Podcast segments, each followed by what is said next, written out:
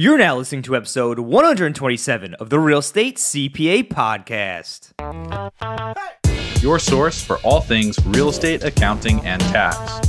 Here we reveal our secrets that can save you thousands in taxes, streamline your accounting process, and help grow your business. Stay tuned to hear insightful interviews with industry experts, successful real estate investors, and current clients on what strategies they use to grow their business and how they steer clear of Uncle Sam. Hi, everyone. Thanks for tuning in. Brandon Hall and Thomas Castelli joined here with Nick and Elaine Stageberg, founder of Black Swan Real Estate LLC, a family owned and operated real estate investment company with over 10 years of experience owning and managing a rapidly growing portfolio of homes in Oklahoma City, Oklahoma, and Rochester, Minnesota. In today's episode, we discuss scaling a single family rental business, including the benefits of vertical integration, building a competitive advantage by focusing on select markets, why it's better to pick up good properties at a fair price rather than the cheapest properties around, why you do not need to graduate to multifamily in order to scale a rental business, tax strategies, and much more. Uh, Nick and Elaine, thanks so much for taking time to come on the show today. Would you be able to give our listeners a little information on your background? Yeah, thank you so much for having us. We're, we're very excited to be here. We appreciate the opportunity to speak to your listeners and, and share about our story. Uh, we're Nick and Elaine Stageberg. We live in Rochester, Minnesota. We are the owners of Black Swan Real Estate, and we principally do single family investing. What is unique about your mentality and the values that you bring to your investing approach? Yeah, I think that's actually a really easy question. You know, everything that we do is kind of extension of our, our values. And uh, you know, one of our core values, I think, is that the real asset in uh, rental real estate, residential rental real estate, or, or, any rental real estate, is the tenant. The property is just a, a prop that attracts that tenant. So we start with the end in mind when we are kind of curating what properties we want to look for and acquire for ourselves or for investors and we're kind of always asking ourselves is this the kind of property that would attract a high quality tenant? If you close your eyes and visualize what a house looks like i really hope that that's a, close line with our product. I feel like a lot of people get burned in uh, single family real estate because i mean let, let's be real here. The typical rent house is kind of the house that lingered on the market and it's on a busy road and doesn't have a garage or doesn't have a driveway or doesn't have a backyard or all the above. It was a duplex and then it wasn't a duplex. And it's just kind of a just kind of a weird house that tends to attract a weird tenant. And then you have poor outcomes because you didn't start with the end in mind. You didn't think what property is going to attract the best business partner I can possibly attract here. So you refer to tenants as business partners. That's right. We do, yeah. We say, um, you know, no one would dream of buying a house or a commercial property or any piece of real estate and saying, I'm just going to let it sit vacant for 30 years and I'm going to pay the mortgage and I'm going to pay the maintenance and I'm going to keep the utilities on. No one would set out to do that except maybe with raw land. And we think raw land is, is somewhat risky. As Keith Cunningham would say, it eats three meals a day. So when we're, we're real estate investors, but really we're tenant investors. We're trying to find people who are going to take excellent care of our properties, who are going to maintain them well, keep them clean, call us when they need uh, maintenance that you know kind of goes beyond like the day to day upkeep of a home. They're going to pay the mortgage. They're going to keep the utilities on. They're going to make sure the driveway's shoveled. And then at the end, they leave the property and we part ways, but then we continue to have full ownership and equity of that property that's really like the best business arrangement anyone could ever possibly dream of. That's right. During our, our vetting process, you know, we'll literally tell someone, you know, we expect you're going to treat the home like you own it. You know, we tend to have premium properties that tend to attract a premium resident. We call them residents, not tenants. And um, you can tell someone a set of rules, give them a 100 page lease agreement, but nothing's going to drive their behavior quite so much as conforming to an identity.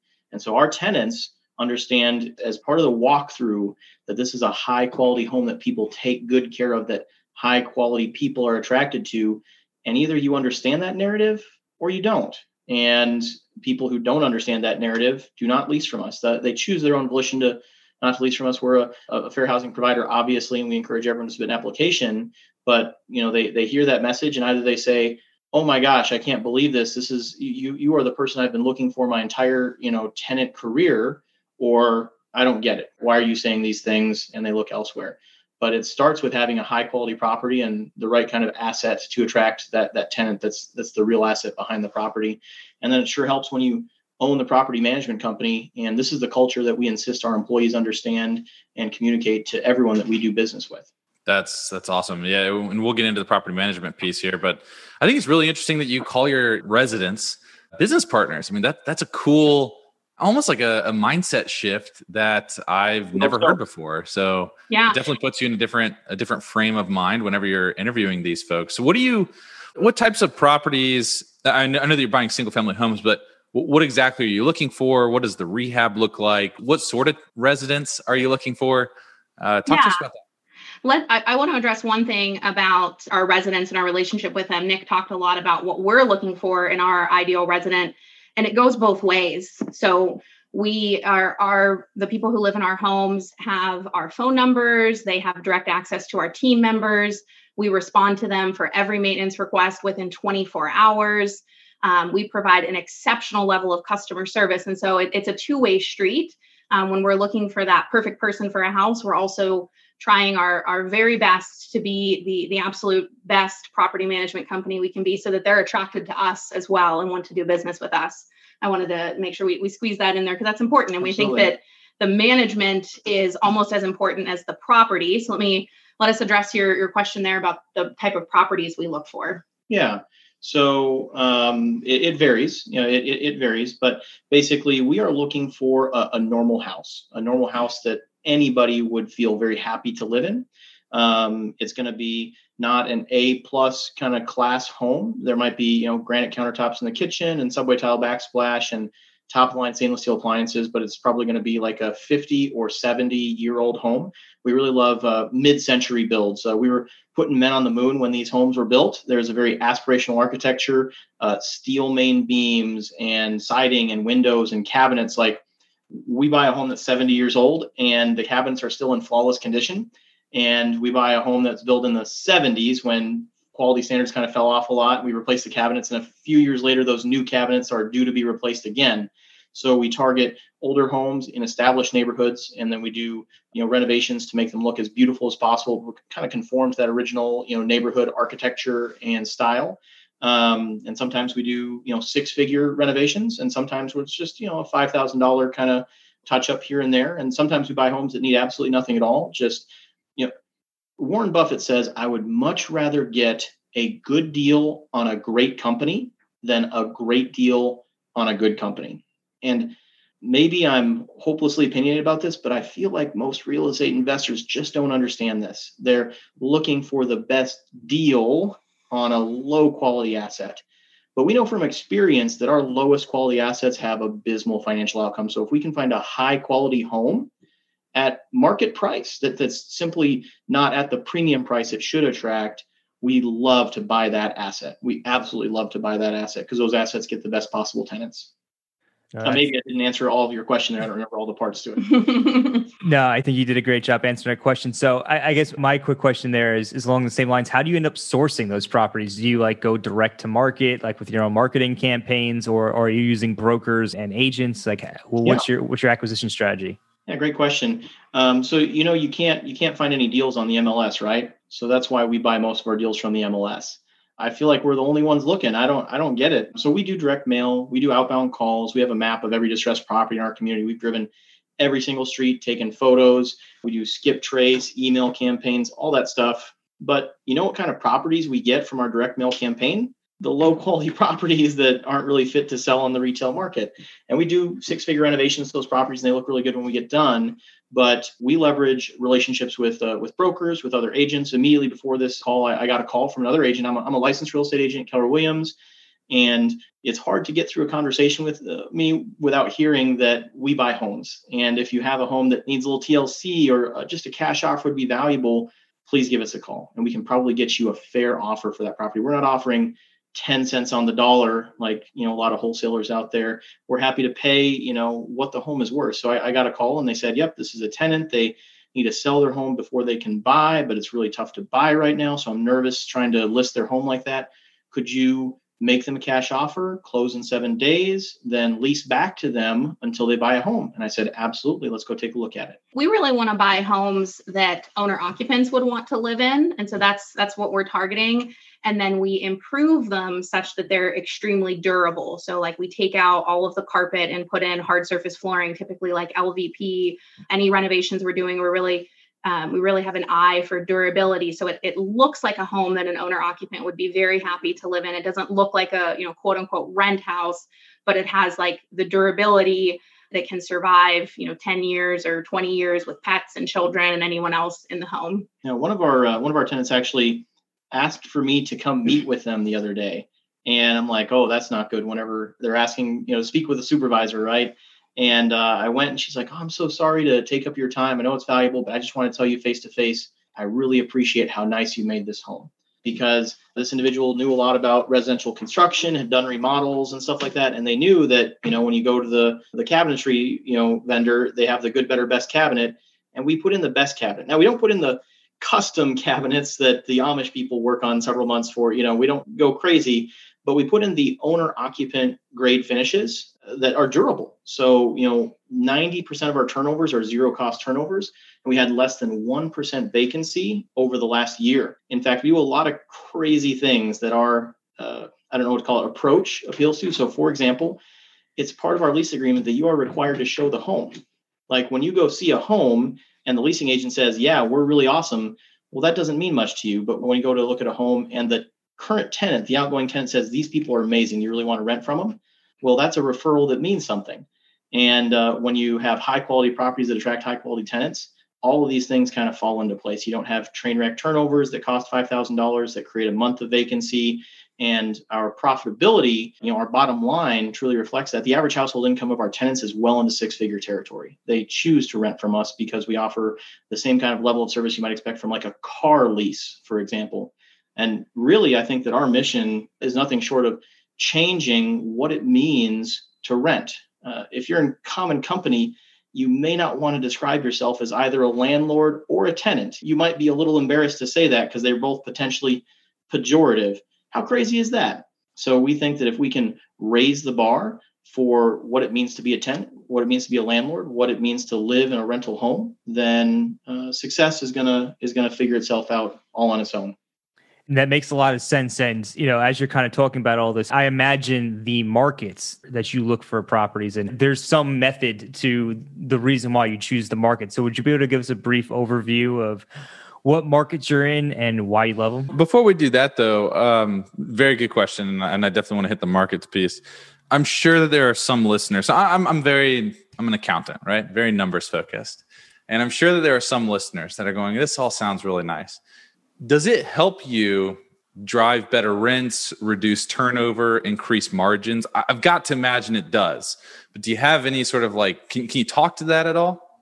Yeah, absolutely. So, you know, we we love real estate because it's such a relationship based business and I think that's what has kept us in real estate for so many years, but obviously this is a business. Obviously we we want to have profit for ourselves, for people who we we manage their properties for, our contractors, you know, everyone that's involved so when we are kind of putting together you know this whole thing of finding the best property that will attract a high quality tenant that's in a good solid neighborhood with good schools and good bones and doing very strategic value add renovations so that the maintenance on that property is lower over the course of time and it's a very durable property like i said we take out carpet so that once we put that lvp down that's going to be there for you know 20 years. And then we couple that with extremely high customer service then all of that together are all these efficiencies and improvements that allow us to get uh, very high rents for our market um, we have essentially the equivalent of like a waiting list of people that want to live in our homes because we're known in the community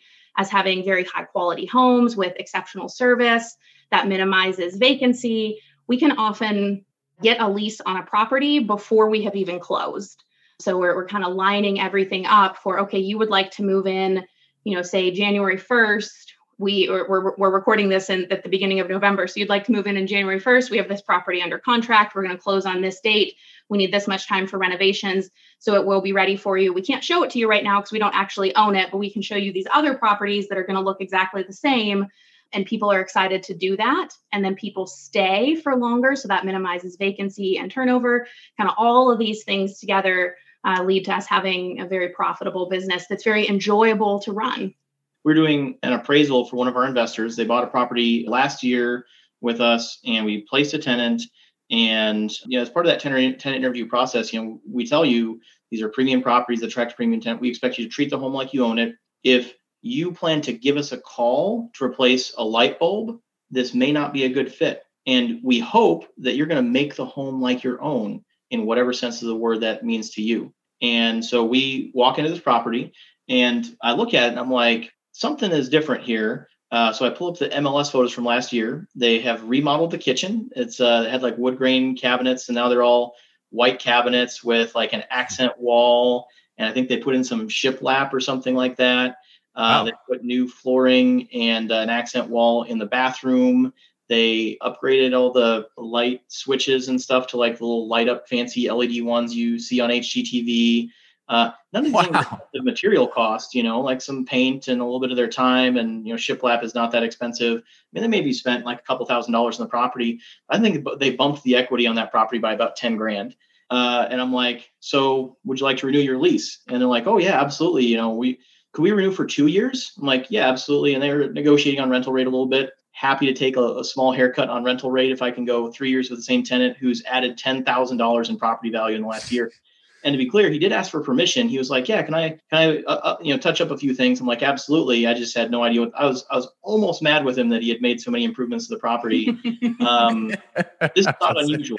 Like we have one property that's been repainted. The whole house has been repainted three times. We've never painted that property. Had that property for ten years, mm-hmm. and we've never wow. painted that property. So uh, yes, there are very positive financial outcomes that come about as a result of giving people the level of customer service they've come to expect i think in a lot of areas of life. Like what, what level of customer expe- uh, service do you expect from you know from amazon or like uh, you know some sort of a boutique retail business? You know my my grocery store has no relationship with me and that's that's kind of offensive to me. And very few people have a relationship with their landlord and that's not right. There's a good chance that your landlord is going to be one of the most intimate relationships in your entire life isn't it? Mm. Is the only person you call in the middle of the night and need help, or the only person who comes into your home when you may not expect it. Is like yeah. your your wife and your you know like nuclear family, and then your landlord right there. And so if you just act the part, people play their part as well. Yeah, so, we, know, we know so much about our tenants. You know, we'll get the call of someone getting married, someone getting a divorce, a new baby, um, a grown child moving out. You know, we we know so much about our tenants and being able to provide them with with excellent customer service and make the living experience as good for them as we possibly can. It has huge financial benefits for us. Yeah, we escalate rents on average 25% when we wow. take another management company.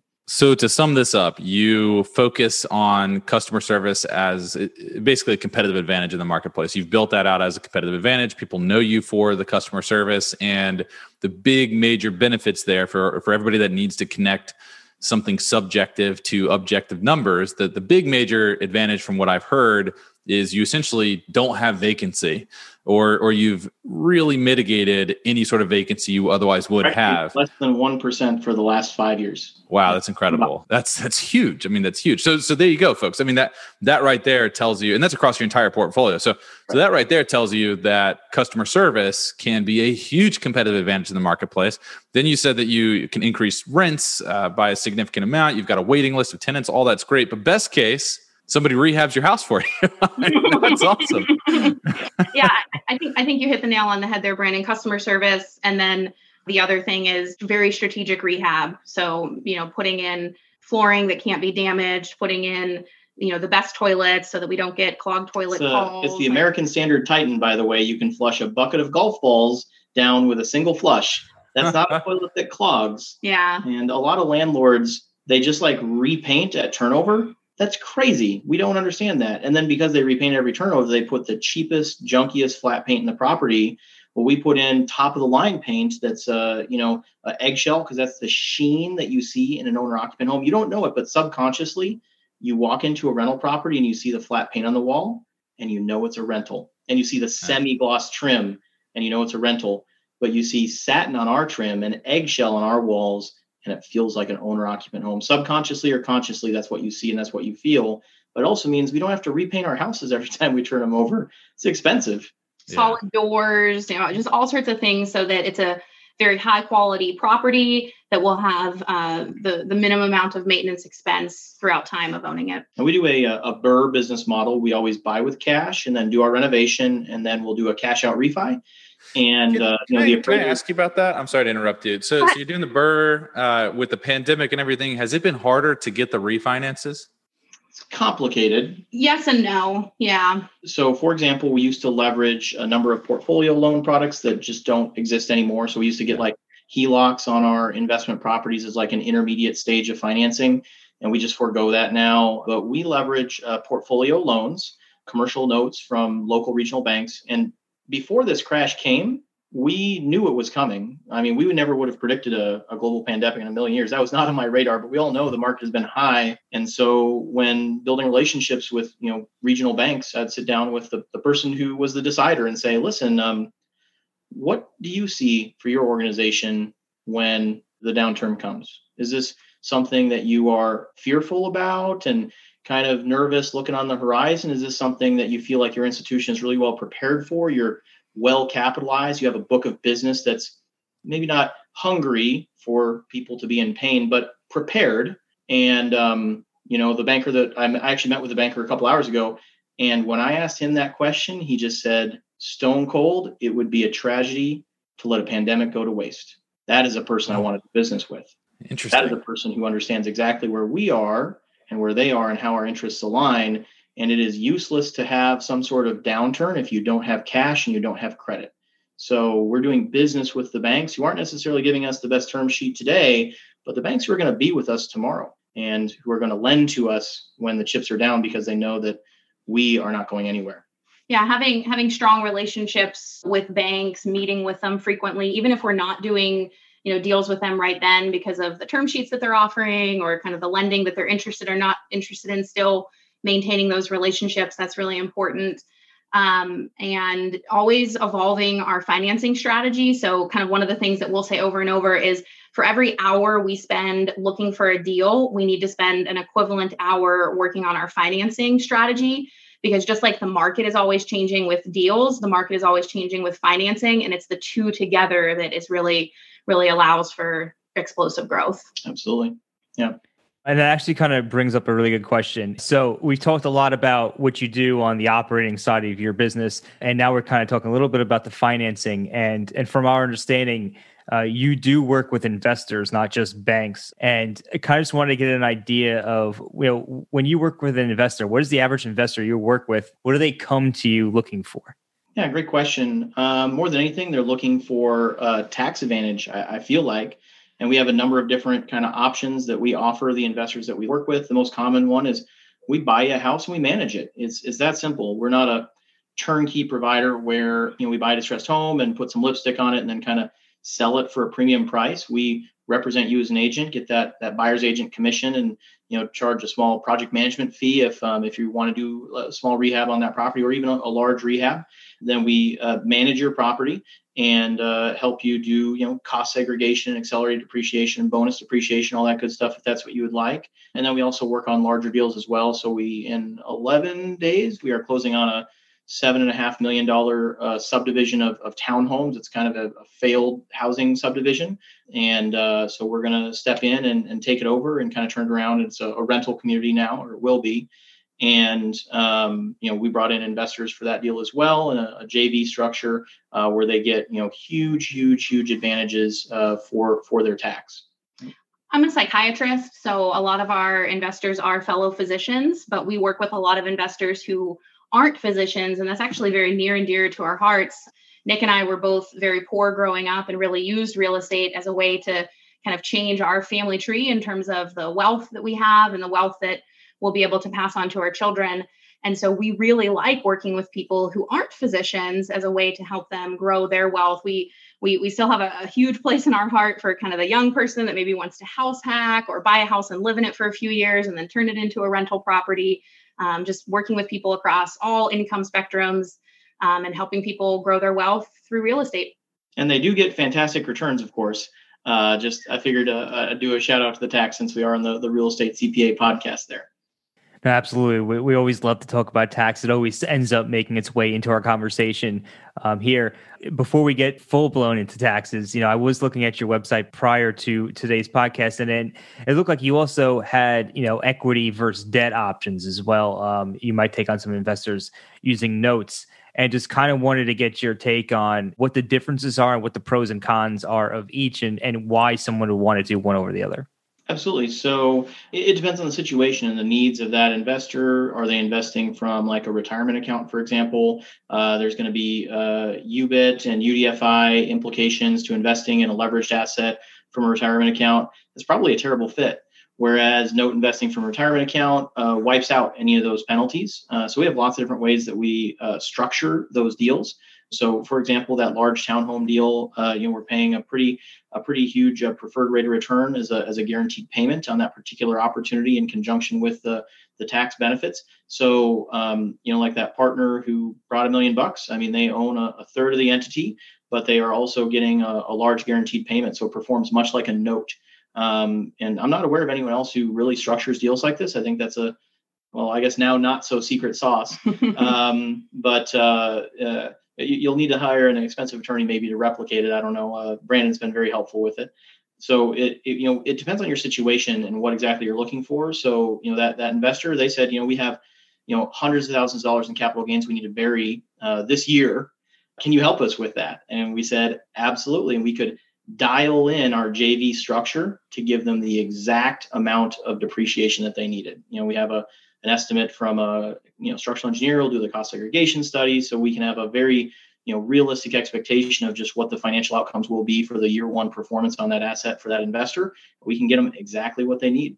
Um, so uh, we really we really like that approach uh, versus like your traditional you know syndication or something like that because we found the uh, the essence of unhappiness is unmet expectations so, you know, we'll do, you know, a variable return deal like that. And, you know, we promise a, well, promise, and that's the problem right there. I, I you just use the word promise. Our pro forma will say 15%, we deliver a 14% return, or heck, we, you know, our performance says a 20%, we deliver a 19% return, and someone's unhappy about that. But when we, you know, have a, like a, like a pref, there's no ambiguity. There's, you know, expectations are met. And uh, we're happy to shoulder the the upside or downside beyond that. No, absolutely. Got to love prefs. Always recommend looking for one.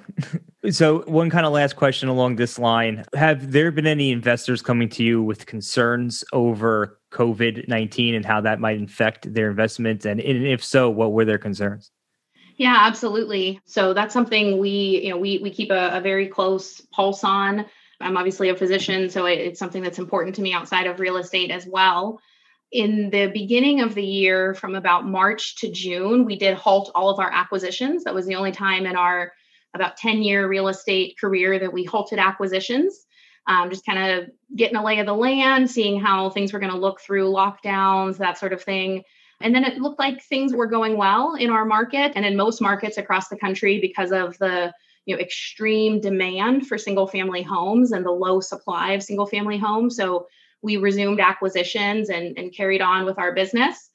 Um, in our portfolio, we've had 99 plus percent rent collections through all of COVID. And so that that's been very good. Our investors obviously have been very happy with that. Um, that, that kind of speaks to you know the, the two types of investors that we have. We have people who invest with notes and they get a fixed rate of return um, that's kind of regardless of how the market's doing, whether that's for better or for worse um, and that that's very comforting to them. Maybe they don't know much about real estate or don't want to have to think about these things. And then we we're managing all of that stuff and they have their return. And then people who own properties and then we manage them for them. Obviously we manage them with the utmost care. We, we really think that the biggest strength of our property management company is that we ourselves are owners. So we own about half of our overall portfolio personally and we manage the properties all the same but there is more risk there, right? So if rent collections had been, you know, if there had been trouble with rent collections or or other sorts of things, then then there's more risk in that type of investment.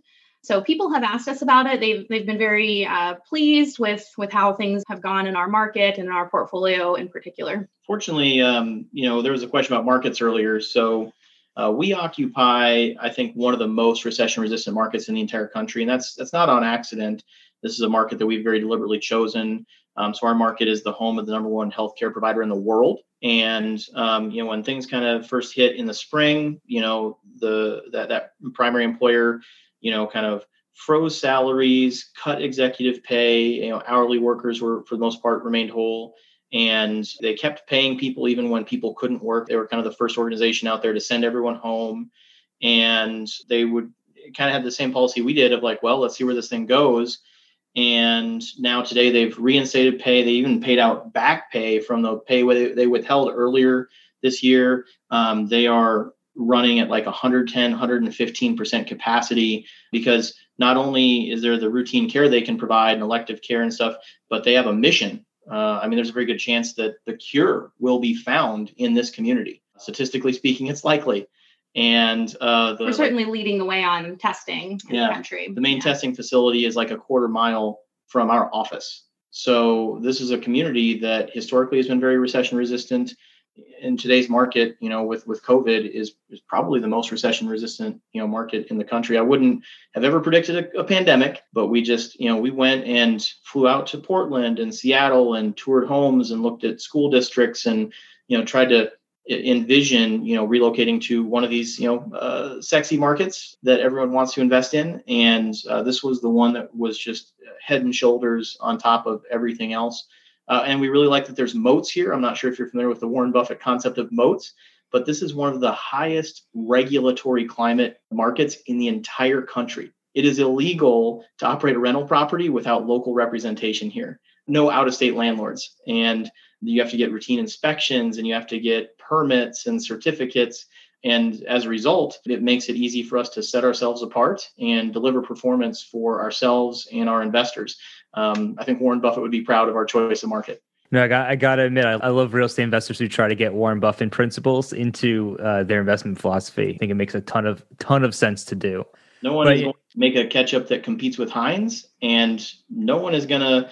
Um, we, we, have property in Oklahoma City, and uh, REITs, you know, American Homes for Rent and stuff, have, have moved in, and they own a majority of real estate in some of the neighborhoods where we have assets, and they're kind of terrible management companies. That's not their focus. And as a result, uh, it has driven down rental rates and it's depreciated our homes in those markets, uh, which has been a really sad thing to watch happen. And that's something that could never happen to the market we're in right now. Or if it did, it would be a it, would be a, a challenging endeavor for them. But all the investors out there are looking for the cheap, easy markets, right? Except the problem with that is that every investor is looking for the cheap, easy markets. And so this is a basic supply and demand equation. If you go where there's an unmet need, you are going to be very successful. If you're willing to do the hard thing that others are not willing to do and embrace the principle that the obstacle is the way, um, like a lot of landlords in my market rage against the regulation. I go, you know, we host a regular real estate meetup and mastermind, and people come and you know complain about the regulation. Oh, I'm going to go down south where there's no regulation. Well, we love the regulation here. We lean into it we meet with the inspectors and the the bureaucrats and say, "What's your goal?" I, I sat down with the uh, the director for uh, kind of the enforcement you know program and uh, had lunch with her and said, "What's your vision for this city?" It was a beautiful vision. I said, "What can I do to help you achieve that vision?" And she was like almost in tears. She was just so excited to have a landlord talking to her about this. And she told me everything. And she said, "You know what?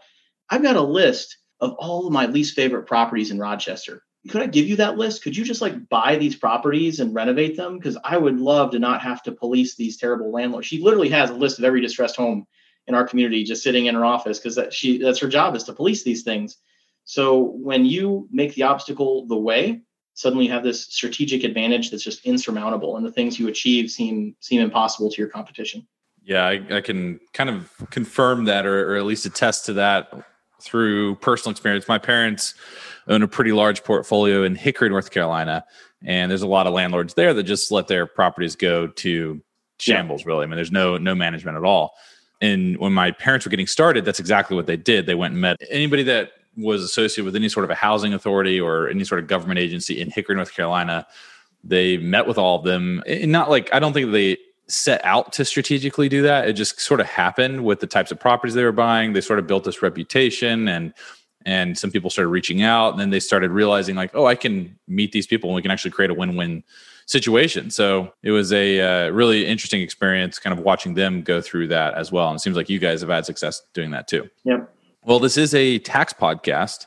So, what sort of tax strategies are you guys deploying through your investing, uh, your businesses? Let's, let's talk about that. Yeah, so obviously we we love the tax advantages of real estate. Um, it's super helpful in you know driving up returns and overall profitability for our business. Um, I would say, kind of of of most of the real estate investors we know, we tend to lean maybe a little bit away from from the tax advantages, and by that I mean that if let's say all of the tax advantages of real estate evaporated today, there's some sort of change in the government or something and all of the tax advantages change, we would probably carry on about 95% of our business exactly the way we're we're doing it now. So when we, you know, acquire a property, renovate a property, rent that property, when we develop our pro formas, we actually don't include any tax advantages in those documents, and we're we're purchasing that property for its production, um, not for tax advantages. Obviously, we enjoy the tax advantages a great deal. Um, Nick claims real estate professional status and has for several years now. And you know, we we enjoy the things with like bonus depreciation and cost seg, but we really think of making sure that we're investing because the numbers make sense, not investing just for tax reasons. Um, and so that that's kind of our, our overall investment philosophy in terms of tax. You know, it is kind of funny because I get people every once in a while, either high net income earners out in San Francisco. We work with a lot of bankers in New York City and then physicians as well. And, uh, you know, you start talking about real estate professional status, they realize it's a lot harder than I thought. And I can't actually get this. And, or my spouse can't actually get this because I've only got, you know, one rental. Then they go, why would I want to keep investing in real estate? And we try to say the same thing. It's like, no, no, no real estate's the greatest wealth building tool of all time. like let's let's just totally discard taxes for a second. What else are you going to do with your money? You're going to go buy like a Tesla or something? Come on. Like invest in real estate anyway and the tax benefits, the tax benefits will be there. They'll shelter your current cash flow.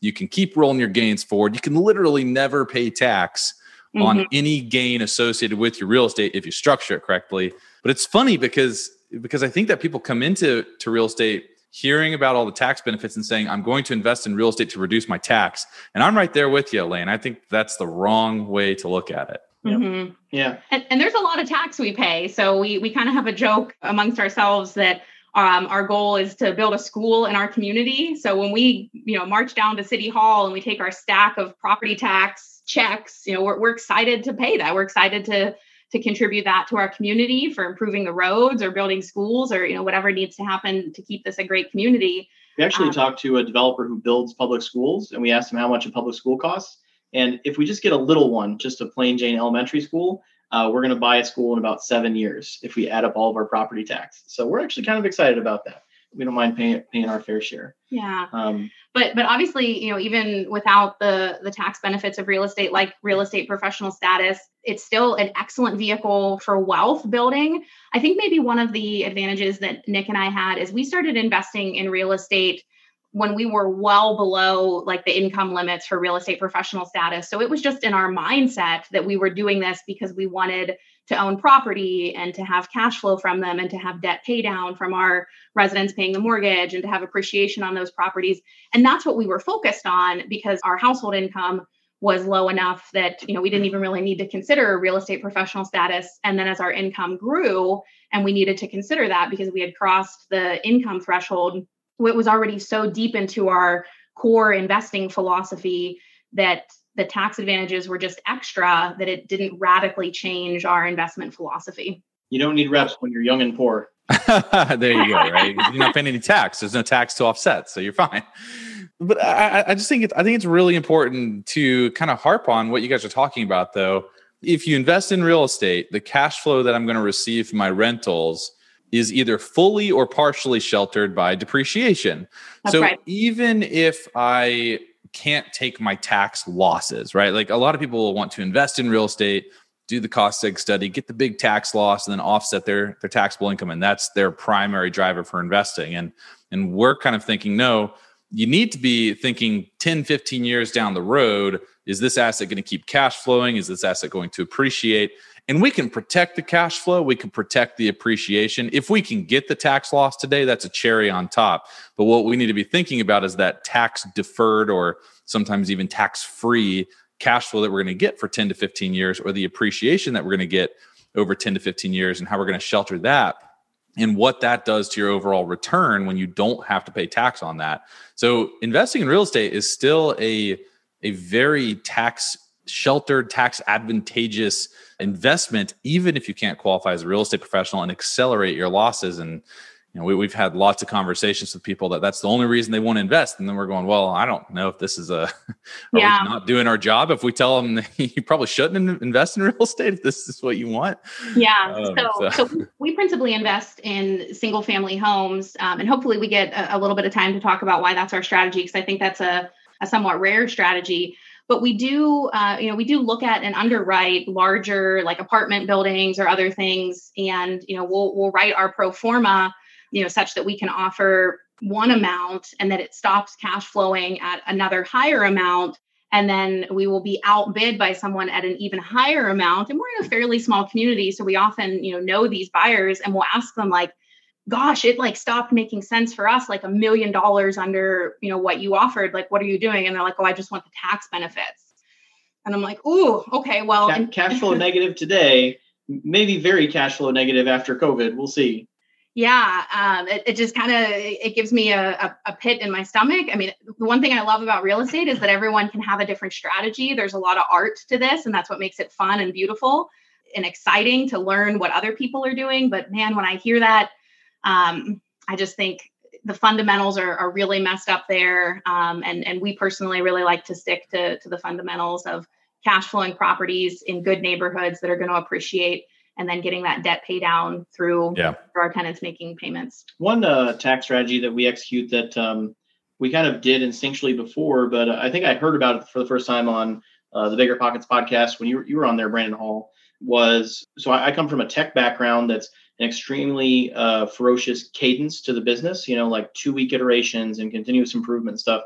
And a lot of our success comes from taking that, you know, 20 years in tech and applying it to the real estate industry where these kind of thought processes and models are, they just don't exist. So we are never in a hurry. We're never creating waste by going too fast, but we are always doing things as fast as they can be done. So, for example, you know, Elaine mentioned that we will lease a property before we even close on it. Like we get the property under contract and we list it on our website for lease. Uh, we just leased a property. We got under contract. We don't close for 20 days and we got a lease on it like a few days after closing. I've never heard of anyone doing that before. And just as you recommend, we uh, you know put the property into service as quickly as possible, and then we'll typically lease more often than not we will lease that property long before renovations complete and sometimes even commence. We'll show them like a, one of our finished products and say we use the same color paint the same light fixture the same everything so this is what it's going to look like. And they they sign that lease and that allows us to expense a lot more than we might uh, might traditionally need to. And we backload our expenses as well. So like uh, you know in our in our municipality the high regulatory climate we have to do lots of um, you know, uh, building safety and, and fire safety things. We have to put in upcoded egress windows, for example. Well, we might put those in, you know, as late in the game as we can to make sure that those aren't, you know, capex uh, expenses that go to our basis on the front end. Great stuff. So, Elaine, you mentioned that you wanted to touch base on why you invest in single family rentals. Let's do that. Why, why do you invest in single family rentals, and why not multifamily? Yeah, that's probably probably like one of our favorite things to talk about in real estate investing so our portfolio is almost exclusively uh, single family homes. We do have a few duplexes. Um, we started with single family homes. We, we, we were accidental landlords. We we rented the home that I owned and lived in prior to us getting married, um, and then we we purchased a single family home specifically to to renovate and to rent. And then there was this like lull in our investing career where you know we were, were hearing from podcasts and blogs and different things that we needed to kind of graduate into like duplexes, triplexes, quads, you know, a little bit bigger multifamily. And we spent like what, like a year kind of looking for those types of deals. And the numbers just were never as good as single family. And we, we and the tenants were not as good either. And and we we did acquire a few of them. Um, and we still own them to this day. We own everything we've ever purchased. Can we manage um, an apartment complex just to uh, keep ourselves honest? I don't know. Yeah. And we just love single family. And as we've grown, as we've scaled our portfolio, so you know, we've crossed like the $10 million mark for our portfolio. I would say at least once a week, we hear people ask kind of this like graduation question, like, well, when are you going to graduate to something bigger? And for a while, it really bothered us. And then eventually we were like, there is no graduation. Like, we love single family. The yield is amazing. We've created this system to do single family at scale. We're able to place a lot of capital very quickly. We have kind of an engine that's that's going at all times. And there's no need for us to, you know, to purchase other assets just because that's kind of like the fashionable thing to do. And in fact, one thing we really love about single family is we feel like it's a very it's a very inefficient market because there's not a ton of investors in it and so we're most often purchasing a property from an owner occupant operating it as a rental and then our exit strategy we're, we're buy and hold so we, we haven't sold anything that, that we've ever purchased. But our exit strategy will be to sell to an owner occupant. And so just all of those efficiencies in the life cycle of the asset um, really lend themselves to single family investing and I can't tell you how many people have heard that from us, especially lately that we, have been kind of louder about it. Yeah, we um, have a single family at scale.com. It's just a free course we're giving away to spread the good word that you don't have to graduate. I don't know. Yeah, people will email us and say like everyone mention everyone says I have to buy a duplex and I can't find any duplexes in my market that produce well, but I can find all these single family homes that produce well and I've been too afraid to buy them or I think it's not sort of fancy enough or, or I'm not doing the right thing. And hearing your success has kind of, you know, opened my mind to new ideas. And that's just so exciting to me. That's why we we love single family investing. We love talking about single family investing um, and just kind of spreading the word that it's it's a very real path to growing a large portfolio and, and building wealth. Yeah, like I just checked our pipeline and we have 16 properties under contract right now. And those are more expensive homes, you know, north of 200,000 in our market. So it's uh, was that four million dollars in assets that are just in our pipeline for acquisition right now, and we have received zero phone calls today. If we just turned our phones off, I don't think there would be anyone who would notice or care.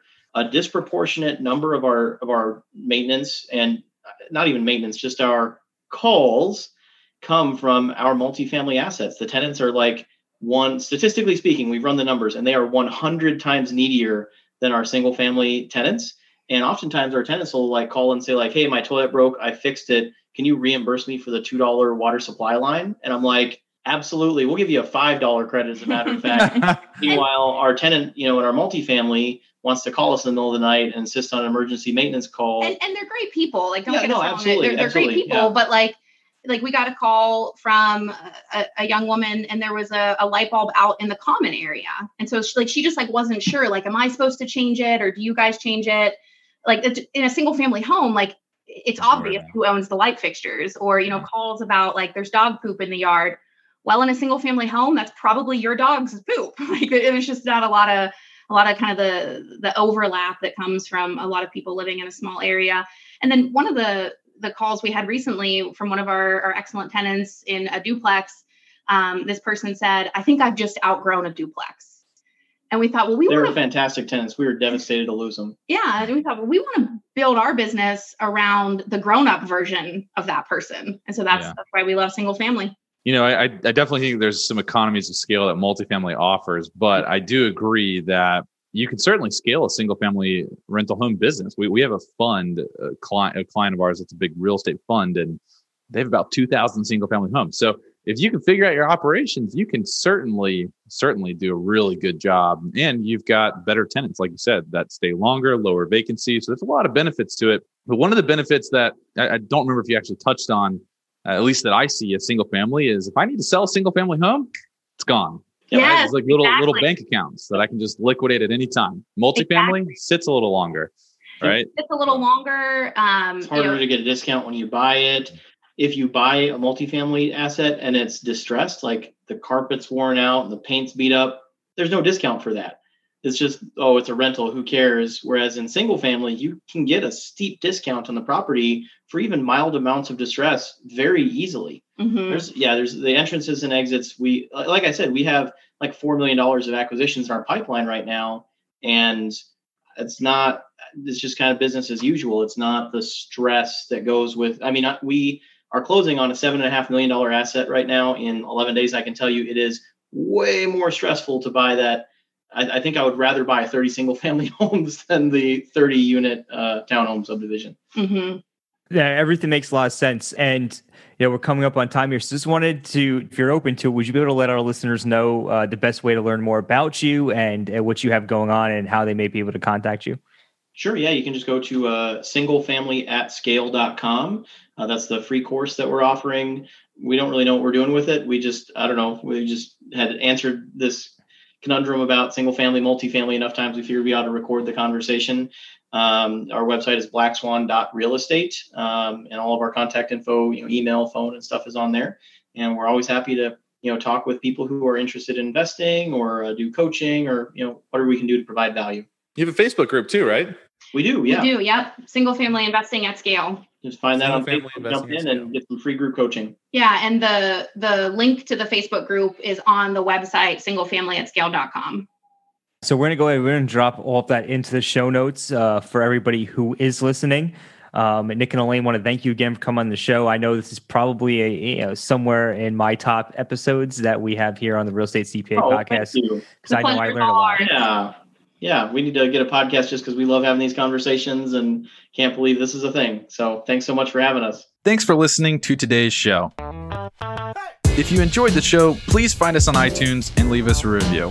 You can also email us at contact at therealestatecpa.com with any feedback or topic suggestions. We are always taking on new clients, and with the new tax laws in play, you really don't want to navigate this alone. Let us help you save money on taxes with your accounting and CFO needs. To become a client, navigate to our client page at therealestatecpa.com and fill out a web form with as much detail about your situation as possible. Thanks so much for listening. Have a great rest of your week.